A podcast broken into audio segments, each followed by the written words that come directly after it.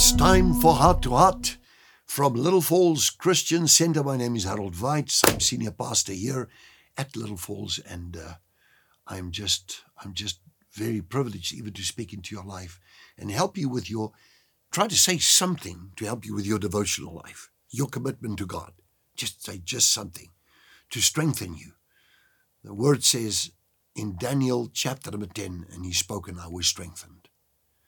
And he touched me and I was strengthened. When God speaks to you, you become strengthened. When his word comes to you, you become strengthened. How about if we become doers of the word and not hearers only? Now James the apostle, who is the brother of the Lord Jesus Christ, that evidently clearly had a meeting with the Lord and saw his brother being raised from the dead, I mean in the earth. James was born of Joseph and Mary. Jesus was born of God. And of course, there are four brothers and they're also sisters. So there must have been a family around about six people. I'm not exactly sure, but they're four brothers and they are sisters, plural. So Mary and Joseph had a large family and Jesus was the firstborn. And he says these words, Son of God, born of the Holy Spirit, born of the Virgin Mary. He says, if you love me, then keep my commandments. Now he's talking, and people are not doers of the word.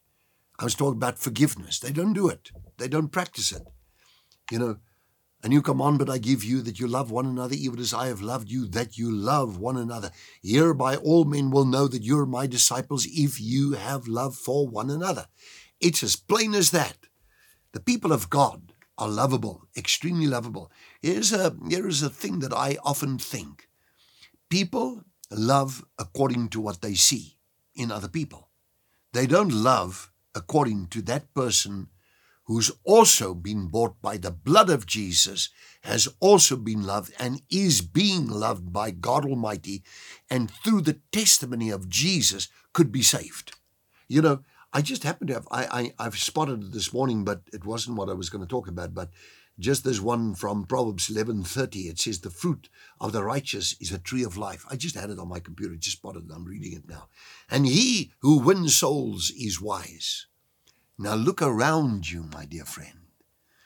Look at all the opportunities you have to talk about Jesus today. Have you got a family and there are people unsaved?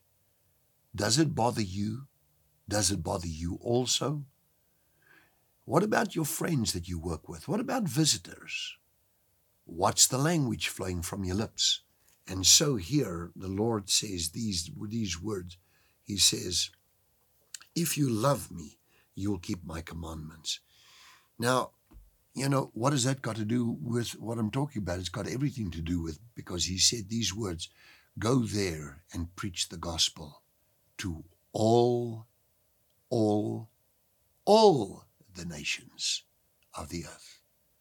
Not this or that or just certain people or by preference or priority.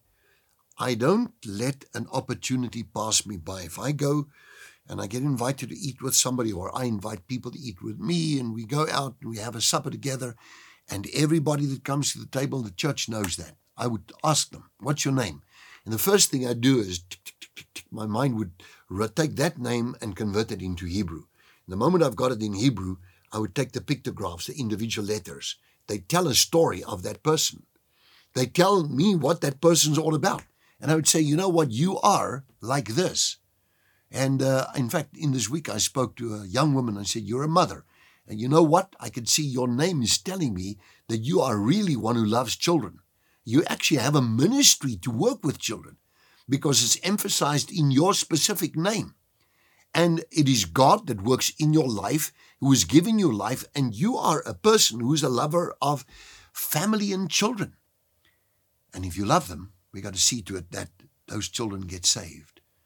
Those loved ones get saved. Brothers and sisters get saved. We're on that. He wins a soul is wise. And Jesus says, if you love me, then keep my commandments. May the love of God fill you right now in Jesus Christ's name. I bless you.